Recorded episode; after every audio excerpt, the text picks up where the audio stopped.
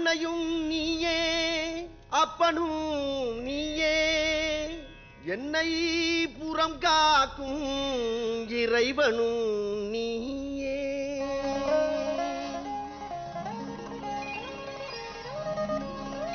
தமிழ் சினிமாவில் ஆறு வயது குழந்தை முதல் அறுபது வயது முதியவர் வரை அனைவரையும் தன்னுடைய நகைச்சுவை நடிப்பால் கவர்ந்திருப்பவர் வடிவேலு. இயக்குநர்கள் எழுதி கொடுக்கும் வசனங்களால் மட்டுமல்லாமல் தன்னுடைய உடல் மொழியால் காட்சிகளை மெருகேற்றி ரசிக்க வைக்கும் திறமைக்காரர். ஆனால் இம்சையரசன் இருபத்தி நான்காம் புலிகேசி படத்தின் பிரச்சனையால் திரைத்துறையிலிருந்து விலக்கி வைக்கப்பட்டிருந்தார். இந்நிலையில் கமல்ஹாசன் படம் மூலம் மீண்டும் சினிமா துறையில் என்ட்ரியாகிறார் வைகை புயல்.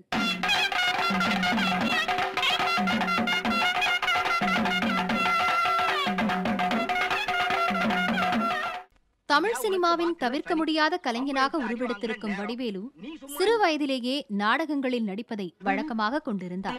அதுவும் எந்த மேடையாக இருந்தாலும் வடிவேலு நகைச்சுவை நாயகனாக மட்டுமே களம் காண்பாராம். நாட்கள் இப்படி சென்று கொண்டிருந்த போது வடிவேலுவின் தந்தை காலமானார். இதனால் அவரது குடும்பம் ஏழ்மையில் வாடியது. அந்த சமயத்தில் நடிகர் ராஜ்கிரணின் அறிமுகம் வடிவேலுக்கு கிடைக்க அவருடன் சென்னை வந்தார். ராஜ்கிரணின் அலுவலகத்தில் வேலையும் செய்தார். அப்படியான ஒரு தருணத்தில்தான் என் ராசாவின் மனசிலே படத்தில் வடிவேலுவுக்கு முதல் வாய்ப்பை கொடுத்தார் ராஜ்கிரண்.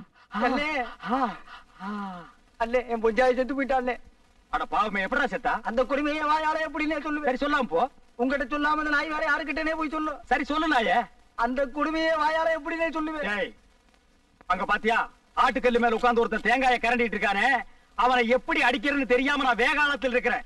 சொல்ல வந்தது சொல்லிட்டு ஓடி போயிரு, இல்ல உன்னை கடிச்சு கொன்னிடுவேன். இந்த முறை சரியா சொல்லிடுறேன், ஓடுறதுக்கு தயாரா நின்னுட்டு சொல்லு. அந்த கொடுமையே வாயால எப்படினே சொல்லுவேன். சினிமாவில் அறிமுகமாகிவிட்டாலும் ராஜ்கிரண் அலுவலகத்தில் வேலை செய்து கொண்டே தனக்கு கிடைத்த வாய்ப்புகளில் நடித்து வந்தார். என் ராசாவின் மனசிலே படத்தை தொடர்ந்து சின்ன கவுண்டர் படத்தில் சிறு வேடத்தில் நடித்திருந்தார் வடிவேலு. என்னன்னு நீங்க ஒரு தொழிலாளிக்கு தொழிலாளி ஒரு ஆதரவு தருது இல்லையா, அதாவது ஒத்துழைப்பு. சின்ன கவுண்டர் படத்தில் கிடைத்த இயக்குனர் ஆர் வி உதயகுமாரின் நட்பால் அவர் அடுத்து இயக்கிய சிங்காரவேலன் படத்திலும் நடித்தார். சிங்காரவேலன் படப்பிடிப்பு நேரத்தில் வடிவேலுவின் நடிப்பை பார்த்த கமல்ஹாசன் தேவர் மகன் படத்தில் நடிக்கும் வாய்ப்பை கொடுத்தார். ஒரு காமெடியனாக மட்டுமே முன்னர் நடித்த சில படங்களில் தடம் பதித்த வடிவேலுவுக்கு அந்த படம் குணச்சித்திர நடிப்பையும் அழுத்தமாக பதிவு செய்ய உதவியது. அது மட்டுமின்றி தேவர் மகன் படத்தில் வடிவேலுவின் நடிப்பை சிவாஜி கணேசனே பாராட்டியும் இருக்கிறார். ஒரு வார்த்தை சொல்லுங்க, ஒரு வார்த்தை எத்தனை பேர் தலைவனாலும் கொண்டாந்து காலேஜில போறேன் சொல்லுங்க. பேசி பேசி ஒரு கையை கொண்டுட்டு போயிட்டாங்க, தலையை கொண்டு வரானா. வடிவேலுவின் ஆரம்ப கால படங்களும் அவரின் காட்சிகளும் ரசிகர்களிடம் வரவேற்பை பெற அவருக்கு அடுத்தடுத்து வாய்ப்புகள் வர தொடங்கின. அதுவும் ரஜினிகாந்த், கமல்ஹாசன், விஜயகாந்த், பிரபு, கார்த்திக் என அப்போதைய முன்னணி நடிகர்களின் படங்களில் தவறாமல் இடம்பெற்றார். தெய்வம் சாப்பிடலாம், மனுஷன் சாப்பிட முடியுமா? நீ செய்யற காரியத்தை என்ன நல்லா இல்லைன்னு சொல்லியிருக்காரு. நல்லா இல்லைன்னு அவன் மனசு சங்கடப்படும் தான் நீ பொங்கி போட்டு சாப்பிட்டு போய் சாஞ்சிட்டாரு போல. அவர் எப்படி இருக்காரு போய் பாரு. தண்ணி கூட உன்னை நம்பி குடிக்க கூடாதியா. முதலில் பல நகைச்சுவை நடிகர்களில் ஒருவராக நடித்து வந்தவர் சங்கர் இயக்கத்தில் வெளியான காதலன் மூலம் தனி காமெடியனாக உருவெடுத்தார். அந்த படத்தில் பிரபுதேவாவுடன் அவர் இணைந்து நடித்த காட்சிகள் பெரும் வரவேற்பை பெற்றன. பெண்கள் மூன்று வகைப்படும். என்னது ஜில் ஜம் ஜக்? சும்மா சிறிதே மாதிரி டக்கரா இருக்க பொண்ணுங்க ஜில், சுமாரா பாக்குறது கொஞ்சம் கலையா இருக்க பொண்ணுங்க ஜங். தமிழ் சினிமாவில் தனி காமெடியனாகவும் குரூப்பில் ஒருவராகவும் தொடர்ந்து நடித்து வந்த வடிவேலுவுக்கு ரஜினிகாந்த் நடிப்பில் வெளியான முத்து ஐம்பதாவது திரைப்படமாக அமைந்தது. அந்த படத்தில் ஒரு மேடை நாடக கலைஞராக வடிவேலு நடித்திருந்தார். குதிரை வண்டி பயணத்தில் மது அறிந்துவிட்டு அவர் செய்யும் சேட்டைகள் எப்போது பார்த்தாலும் சிரிப்பை வரவழைக்கும்.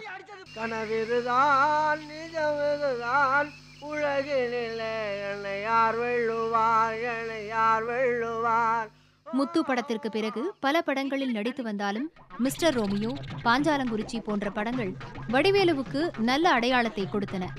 அதிலும் பாஞ்சாலங்குறிச்சி படத்தில் இடம்பெற்ற காமெடிகள் என்றென்றைக்கும் பிரபலமானவை.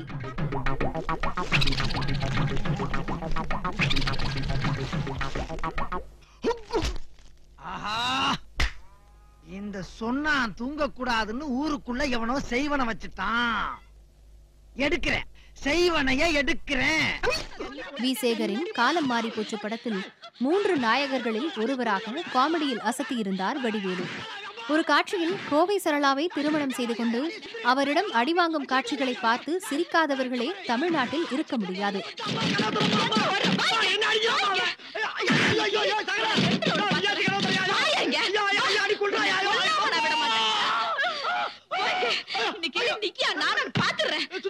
முதல் படத்திலிருந்தே வாய்ப்பு கிடைக்கும் போதெல்லாம் பாடிக்கொண்டிருந்த வடிவேலு காலம் மாறி போச்சு படத்தில் வாடி பொட்ட புள்ள வெளிய பாடலை பாடினார். இந்த பாடல் பெரும் வரவேற்பை பெற்றது.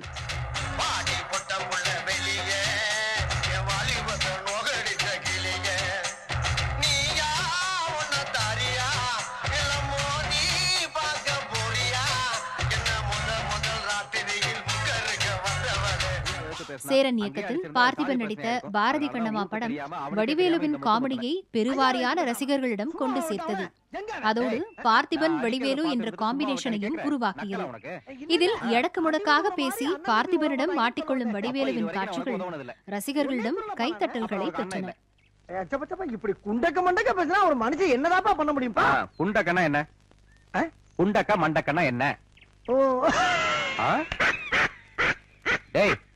உறவுகளின் முக்கியத்துவத்தை உணர்வு பூர்வமாக சொல்லும் சேரன் பாரதி கண்ணம்மாவை தொடர்ந்து தன்னுடைய அடுத்தடுத்த படங்களிலும் வடிவேலுவை பயன்படுத்திக் கொண்டார்.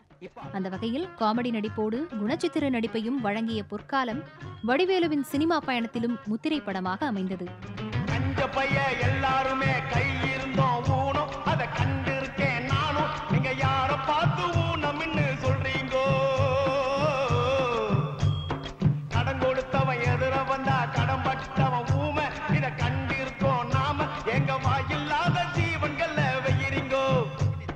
வெற்றி கொடிகட்டு படத்தில் வடிவேலு பார்த்திபன் கூட்டணியின் காமெடி தொலைக்காட்சி இருக்கும் எல்லா வீடுகளிலும் இன்றும் நிரம்பி இருப்பவை. துபாய் சென்று திரும்பிய அந்த கேரக்டரில் வடிவேலுவும் ஊர்க்கார இளைஞராக பார்த்திபனும் கச்சிதமாக ரகளை செய்திருப்பார்கள். துபாய் டிரஸ் துபாயில தான போடணும், ஏன் தமிழ்நாட்டுல போடுற? இனிமேல் நான் போடலப்பா, இனிமேல் போடல. அப்ப அவுத்துட்டு அமனமா தெரிய போற பொம்பளைங்க இருக்க ஊர்ல செருப்பு பிஞ்சிரும். பல முன்னணி நடிகர்களின் படங்களில் தனி காமெடியனாக வலம் வந்து கொண்டிருந்த வடிவேலு நடிகர் சரத்குமாருடனும் பல படங்களில் நடித்துள்ளார்.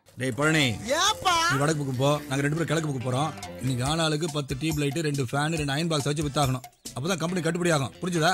ஆமா, பெரிய கப்பல் கம்பெனி. இந்த பாருப்பா, எவன அவனா வாங்கினா தான் விற்க முடியும், சும்மா கட்டாயப்படுத்தி எல்லாம் விற்க முடியாது. என்னன்னு எம்டி சொல்றாரு, இப்படி ஏத்து பேசிட்டு இருக்கீங்க. சும்மா மூணு ஓட்டசைக்கிள், முப்பது டீப்பு, பத்து பேனு, பத்து கடியாரம், மொத்தோட இதான். இதுக்கு பேர் கம்பெனி, இதுக்கு ஒரு எம்டி, ரெண்டு அல்லக்கை வேற. நியாயமாய ரேஞ்சுக்கெல்லாம் இந்த மாதிரி கஷ்டப்பட வேண்டிய அவசியம் இல்லை. அப்புறம் என் பரம்பரையே டிஜர்டன்ட் பரம்பரை. டிடர்ஜென்டா? அது துணிங்கிற சோப்பாச்சனே. டேய், நான் சொன்னது வேற ரெண்டு, அதுக்கு பேரு டீசன்ட். உனக்கு புரிஞ்சு போச்சுல, விடுப்பா. இந்த பழனியே முத முத குடும்பி எடுத்துட்டு கிராப் விட்டது யாரு? யாரு? என் தாத்தா. முத முத இந்த பழனியில பேண்ட் போட்டது யாரு? அடச்சை அதுலப்பா. முழுக்கால் டவுசர் போட்டது யாருன்னு? யார்? யாரு? என் அப்பா. இந்த பலனில ஜாண்டைக்கு ஜட்டி போட்டது யாரு? உங்க சித்தப்பா. இல்லை, நான். ஏதோ என் நேரம், அதிர்ஷ்ட தேவதையை ஜஸ்ட் மிஸ் பண்ணிட்டு கழுத மாதிரி சுமந்துக்கு திரியறேன். பலனே வர்ற ஆத்திரத்துக்கு விஷம். ஓகே, எவ்வளவு காத்த வாயில வச்சிருக்கான் ஐயாடி. சே, சரியான இடக்கு தெரியும் உங்களுக்கு. வா, வேலை வரத்துக்கு போலாம். ஐயோ, என்ன என்ன என்ன இல்லடா, இடக்கு முடக்கான தெருக்கு ரெண்டு பேரா வந்த நமக்கே இந்த கதினா, தனியா போயிருக்கு அவனோட கதி.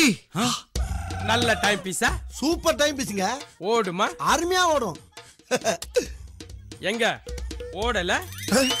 சரி விடு. அம்மா, இது என்னது? Tube light. எரியுமா? பிரமாதமா எரியா. எங்க எரியல? ஆதி, இது என்னது? ரேடியா. பாடுமா? சுச்சி போட்டா பாடும். செய்திகள் வாசிப்பது நாராயணசாமி. இது பேரு பாட்டா? இது பாட்டா? டாய் புனியே டாய். யோக்கிய பயல, யாருக்கு நான் சேட்டை காட்ற? அதில் மாயி, சத்ரபதி, அரசு, ஏய் போன்ற படங்கள் முக்கியமானவை. இதில் ஒவ்வொரு படத்திலும் வெவ்வேறு கதாபாத்திரங்களில் வடிவேலு நடித்திருந்தார். தனியால பாத்தியா? என் பின்னால ஒரு அரசாங்கமே இருக்குடா. என் மேல கை வச்சினா நாலு பேர் தீ குளிப்பா, நாலாயிரம் பஸ் ஏறியும், நாற்பதாயிரம் பேர் ஸ்ட்ரைக் பண்ணுவா, தமிழ்நாட சம்பித்து போம்டா. ஐ ஆம் கவர்மெண்ட் சரண்டரா போடா என் புண்ணாக்கு. இந்த பார், நான் அடிச்ச மணி கடவுளுக்கு கேட்டுச்சோ இல்லையோ, கவர்மெண்ட்டுக்கு கேட்டுருச்சு. அடி சாம்பார் அப்பாயின்மெண்ட் ஆர்டர்.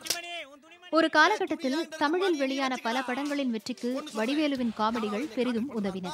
அதேபோல் சில தோல்வி படங்களிலும் வடிவேலுவின் காமெடி ரசிக்க வைத்திருந்தன.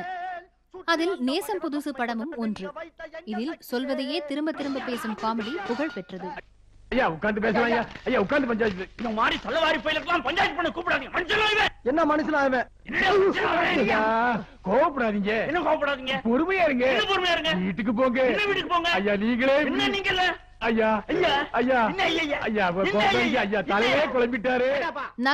நாயகனுக்கு ஹீரோவை விட முகபாவனையும் உடல் மொழியும் அதிகம் தேவை. அந்த இரண்டையும் மிக எளிதாக கையாண்டு ரசிகர்களை சிரிக்க வைத்தார் வடிவேலு. இவரின் சினிமா கரியரை இரண்டாயிரத்திற்கு முன் இரண்டாயிரத்திற்கு பின் என பிரிக்கலாம். முதல் பத்து ஆண்டுகள் ஹீரோக்களின் படங்கள் வடிவேலுவுக்கு உதவின. ஆனால் இரண்டாயிரத்திற்கு பிறகு ஹீரோக்களின் படங்களுக்கு வடிவேலுவின் காமெடி உதவியது என்றால் மிக அல்ல. மூஞ்சப்பாரு மூஞ்சியும் முகரக்கட்டையும் இந்த மூஞ்சில முடிச்சா பொடிக்கு போயில சிக்குமா? காலையில தான் நான் சொல்லிட்டு போனேன், இந்த வாயால மகாலட்சுமி மாதிரி இருக்கேன்னு. அது வேற வாயி, இது நாரவாய். இரண்டாயிரத்தி ஒன்றாம் ஆண்டு விஜய் நடிப்பில் வெளியான ஃப்ரெண்ட்ஸ் படம் முக்கியமானது. அந்த படத்தில் வடிவேலுவின் காட்சிகளும் அவர் பயன்படுத்திய வசனங்களும் மிகவும் பிரபலமானது. ஃப்ரெண்ட்ஸ் படம் கதைக்கு கிடைத்த வரவேற்பை விட வடிவேலுவின் காமெடிக்கு கிடைத்த பாராட்டு அதிகம். அந்த அளவுக்கு உடல் மொழியாலும் முகபாவனையாலும் வசன உச்சரிப்பாலும் அசத்தி இருந்தார் வடிவேலு.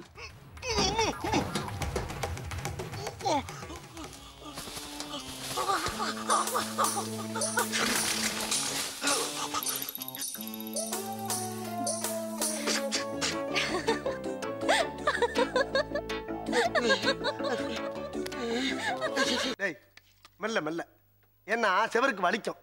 ஏமாத்தோடா பரதேசி பரதேசி கர்ம கர்ம.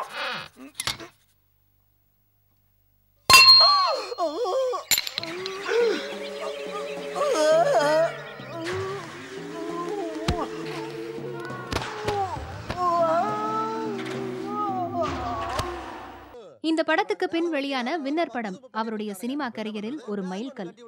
வரைந்த மீசையுடன் வருத்தப்படாத வாலிபர் சங்க தலைவர் கைப்பிள்ளையாக வந்து ரசிகர்களை வயிறு குலுங்க சிரிக்க வைத்தார். வின்னர் என்ற படத்தை ரசிகர்களிடம் கொண்டு சேர்த்தது வடிவேலுவின் காமெடி மட்டுமே.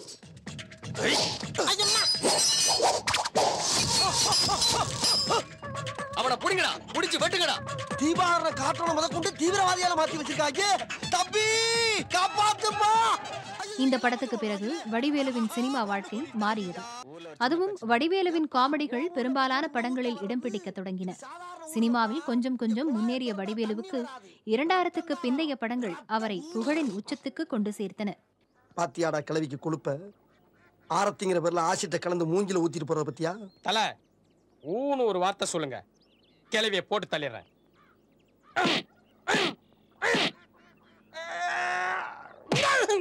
குறைந்த பட்ஜெட்டில் படம் எடுத்த தயாரிப்பாளர்களும் வடிவேலுவை தங்கள் படங்களில் நடிக்க வைத்தனர். அதற்காக தனி செலவு ஏற்பட்டாலும் கவலைப்படாமல் நடிக்க வைத்தனர். அவர்களின் நம்பிக்கைக்கு வடிவேலுவின் காமெடி கை கொடுத்தது. கதைகளால் கவராத பல படங்களில் வடிவேலுவின் காமெடி மட்டும் பிரபலமாகியுள்ளன.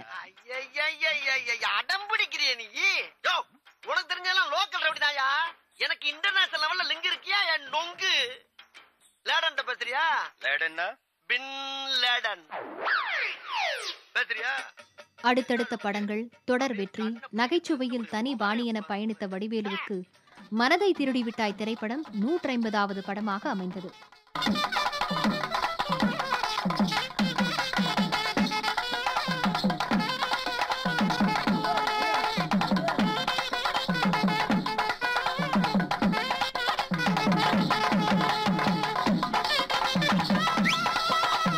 வடிவேலு பல முன்னணி நடிகர்களின் படங்களில் நடித்திருந்தாலும் விஜயுடன் நடித்த படங்கள் அவருக்கு நல்ல பெயரை பெற்றுக் கொடுத்துள்ளன.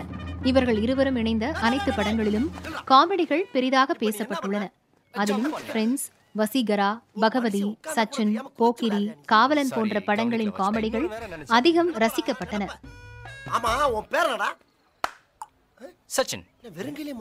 உங்க பேரு அர்னால்டு நான் ஒரிஜினல் பேர்ல கேட்டேன்.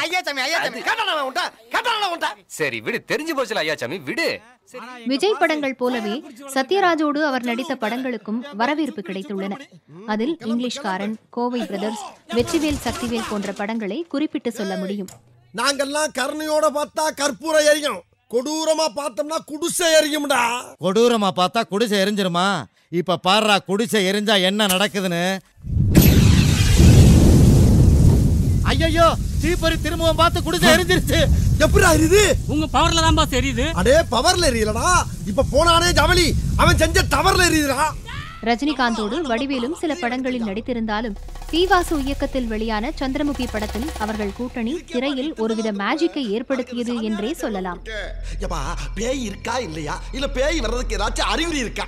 முருகேஷா, பேய் வருது சில அறிகுறிகளை வச்சு கண்டுபிடிச்சிடலாம். எப்படி? தூரத்துல ஒரு நாய்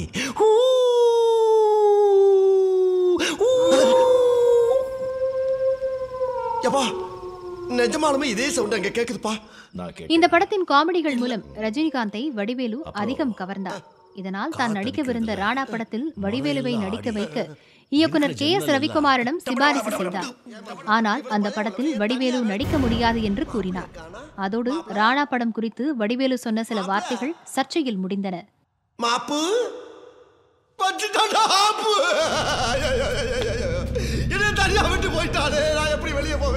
வடிவேலுவின் காமெடியில் முக்கிய இடம் பிடித்த படங்களில் தலைநகரம், மருதமலை ஆகிய இரண்டு படங்களும் முக்கியமானவை. அந்த இரண்டு படங்களையும் சுராஜ் இயக்கியிருந்தார். இதில் தலைநகரம் படத்தில் நாய் சேகர் விடத்தில் நடித்த வடிவேலு காமெடியின் உச்சம் தொட்டார். நமக்கு நாமே ஒரு பேர் வச்சிட வேண்டியதான். என்ன பேர் வைக்கலாம்? நான் யார் தெரியுமா? சேகர். இதேபோல் மருதமலை படத்தில் என்கவுண்டர் ஏகாம்பரம் ரோலை யாரும் அவ்வளவு எளிதில் மறக்க முடியாது. இதில் காமெடியில் அதகலம் செய்திருந்தார் வடிவேலு. மலை நல்லா இருக்க, மலை மலை இல்ல மருதமலை.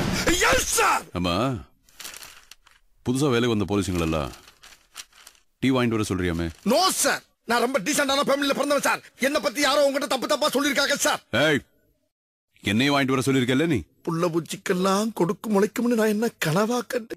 வடிவேலு தன்னுடைய நடிப்பாலும் திறமையாலும் முன்னேறியிருந்தாலும் அவருக்கு வளர்ச்சியை கொடுத்ததில் சில இயக்குநர்களை தவிர்க்க முடியாது. அதில் முக்கியமானவர் Sundar C. Winner, Giri, London, Nagaram படங்களின் காமெடிகள் தான் வடிவேலுவை அடுத்த தளத்திற்கு கொண்டு சென்ற படங்கள். சுந்தர் சிக்கு காமெடி கைவந்த கலை என்பதால் அதை வடிவேலுவுக்கு சரியாக பொருத்தி அவருக்கான தனி ஃபார்முலாவை இந்த படங்கள் மூலம் உருவாக்கி இருந்தார். உங்க அக்காவை நான் வச்சுக்கிறேன், என் பேக்கரியை வேணா நீ வச்சுக்க. அதுக்கு நீ என்ன சொன்ன? பட் அந்த டீலிங் எனக்கு ரொம்ப பிடிச்சிருந்துச்சு, ஒத்துக்கிட்டேன். என்னாச்சு? வடிவேலு தொடர்ந்து காமெடியனாக நடித்து வந்த நிலையில் இயக்குனர் சங்கர் தான் தயாரித்த இம்சையரசன் இருபத்தி மூன்றாம் புலிகேசி படம் மூலம் ஹீரோவாக்கினார். வரலாற்று பின்னணியில் காமெடியை மையமாக வைத்து எடுக்கப்பட்ட அந்த படம் மிகப்பெரிய வெற்றி அடைந்தது. நீ என்ன விளக்கம் சொன்னாலும் அதை ஏற்றுக்கொள்ள என் மனம் மறுக்கின்றது. உனக்கு பரிசும் கிடையாது, ஒன்றும் கிடையாது. உழைப்பதற்குள் ஓடிவிடு. மன்னா, என்ன என் சாபத்திற்கு ஆளாகாதீர்கள். வடிவேலு சினிமாவுக்கு வந்த இருபது வருடங்களில் அரசியலிலிருந்து ஒதுங்கியே இருந்தார். ஆனால் இரண்டாயிரத்தி பதினோராம் ஆண்டு நடைபெற்ற சட்டமன்ற தேர்தலில் திமுகவுக்கு ஆதரவாக பிரச்சாரம் செய்தார். அதிலும் விஜயகாந்தோடு ஏற்கனவே தனக்கு இருந்த கருத்து வேறுபாடு காரணமாக அவரை அதிகம் விமர்சித்தார். ஆனால் அந்த தேர்தலில் திமுக தோல்வியடைந்ததால் அது வடிவேலுவின் சினிமா கரியரை முடக்கியது. அதற்கு பின் வடிவேலுவை வைத்து படம் எடுக்க பலரும் தயங்கியதால் வடிவேலு சினிமாவிலிருந்து விலகி இருக்க வேண்டிய சூழல் ஏற்பட்டது. இதன் பின் நான்கு ஆண்டுகள் கழித்து தெனாலிராமன் படம் மூலம் மீண்டும் ஹீரோவாக நடித்தார். அந்த படத்தில் நகைச்சுவையுடன் சில சமூக கருத்துக்களையும் சொல்ல முயற்சி செய்திருந்தனர். ஆனால் அந்த முயற்சி தோல்வியடைந்தது. உனக்கு இப்போது என்ன வேண்டும்? இந்த பானைக்குள்ள அந்த யானை போகணும். அதை உள்ளே அழைத்து வந்ததே பெரிய பாடு. பானைக்குள் எப்படியாடா போகும்? மன்னா, இப்படி கேட்டது நானல்ல, அந்த குழந்தை. தெனாலிராமன் படத்தை தொடர்ந்து எலி என்ற படத்தில் ஹீரோவாக நடித்தார். முழுக்க முழுக்க காமெடிக்கு மட்டுமே முக்கியத்துவம் கொடுத்து எடுக்கப்பட்ட அந்த படமும் படு தோல்வியடைந்தது. தான் மிகவும் எதிர்பார்த்திருந்த அந்த படம் தோல்வியடைந்ததால் வடிவேலு பெரும் ஏமாற்றம் அடைந்தார். அண்ணே, என்ன இருந்தாலும் ஒரு போலீஸ் அதிகாரி வீட்டிலே திருட வந்திருக்கே, நீ ஒரு சிங்கம்னு. இந்த எலி சாதாரண சிங்கம் இல்ல, இது ஒரு சேவிங் பண்ண சிங்கம்ரா. சேவிங் பண்ண சிங்கமா? சிங்கத்துக்கு செய்யும்னா அசிங்கமானடா இருக்கும். தெனாலிராமன், எலி என இரண்டு படங்களும் தோல்வியடைந்ததால் தன்னுடைய பழைய ஃபார்முலாவில் காமெடி கதாபாத்திரங்களை ஏற்று நடிக்க திட்டமிட்டார். நடித்தால் ஹீரோதான் என்ற முடிவில் இருந்த வடிவேலுவின் மனமாற்றம் சினிமா துறையினரை ஆச்சரியப்படுத்தியது. மேலும் வடிவேலுவின் புதிய முடிவின்படி கத்தி சண்டை, மெர்சல் ஆகிய படங்களில் காமெடி கதாபாத்திரத்தை ஏற்று நடித்தார் வடிவேலு. இந்த பூத்ரி நினைச்சா ராத்திரிக்குள்ள உள்ள இருக்க உண்மையை பூரா கொண்டாடுறோம்.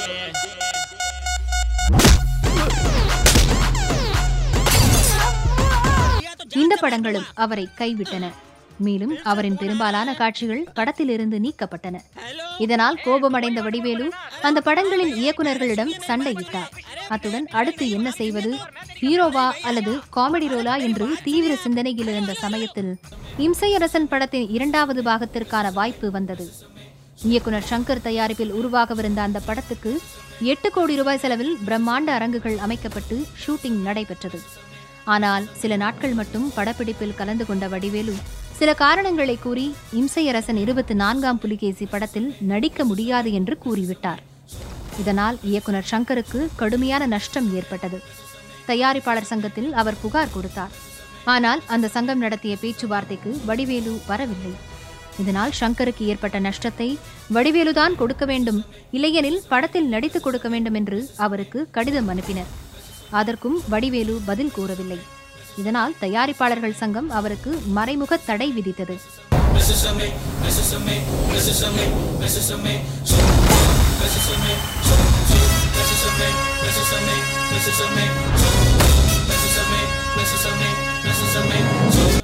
தயாரிப்பாளர்கள் சங்க தடையால் வடிவேலு எந்த படத்திலும் நடிக்க முடியாத சூழல் நிலவியது. ஆனாலும் சில இயக்குநர்களை வடிவேலுவே தொடர்பு கொண்டு பேசினார்.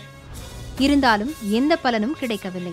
இந்த நிலையில்தான் இயக்குனர் சக்தி சிதம்பரம் அவரை வைத்து பேய் மாமா என்ற படத்தை இயக்குகிறேன் என்று அறிவித்தார். ஆனால் அந்த படம் அறிவிப்பு மட்டுமே வெளியான நிலையில் நின்றுவிட்டது. இதனால் தன் மீது இருக்கும் தடையை நீக்க பல முயற்சிகளை வடிவேலு செய்து வந்தார். மேலும் இயக்குனர் சங்கருடன் இம்சையரசன் படத்தின் பிரச்சனையை பேசி முடிக்க வடிவேலு திட்டமிட்டிருக்கிறார் என்று செய்திகள் வெளியாகின. ஆனால் அதுபோல் எந்த பேச்சுவார்த்தையும் நடைபெறவில்லை. வடிவேலுவின் தீவிர ரசிகரான இயக்குனர் சங்கர் அவர் மீது கோபத்தில் உள்ளதே காரணம் என்று பலர் கூறினர். இந்த நிலையில்தான் கமல்ஹாசனுக்காக நடைபெற்ற இசை நிகழ்ச்சியில் கலந்து கொண்ட வடிவேலுவின் பேச்சை சங்கர் வெகுவாக ரசித்தார். இந்த நிலையில் வடிவேலு தன்னுடைய மூன்றாவது இன்னிங்ஸை கமல்ஹாசனின் தலைவன் இருக்கிறான் படத்தின் மூலம் தொடங்க உள்ளார். அந்த படத்தின் ஷூட்டிங் அடுத்த ஆண்டு தொடங்க உள்ளது. தலைவன் இருக்கிறான் படம் வடிவேலுவுக்கு நிச்சயம் ஒரு கம்பேக் திரைப்படமாக அமையும் என்று எதிர்பார்க்கலாம். ரசிகர்களை வயிறு குலுங்க சிரிக்க வைக்கும் சிரிப்பு வைத்தியர் வடிவேலு தன்னுடைய சில செயல்பாடுகளை மாற்றிக்கொண்டு அனைவரையும் மகிழ்விக்க வேண்டும் என்பதே சினிமா துறையினரின் விருப்பம். அதை தலைவன் இருக்கிறான் படம் மூலம் மீண்டும் தொடர்வார் என நிச்சயம் எதிர்பார்க்கலாம்.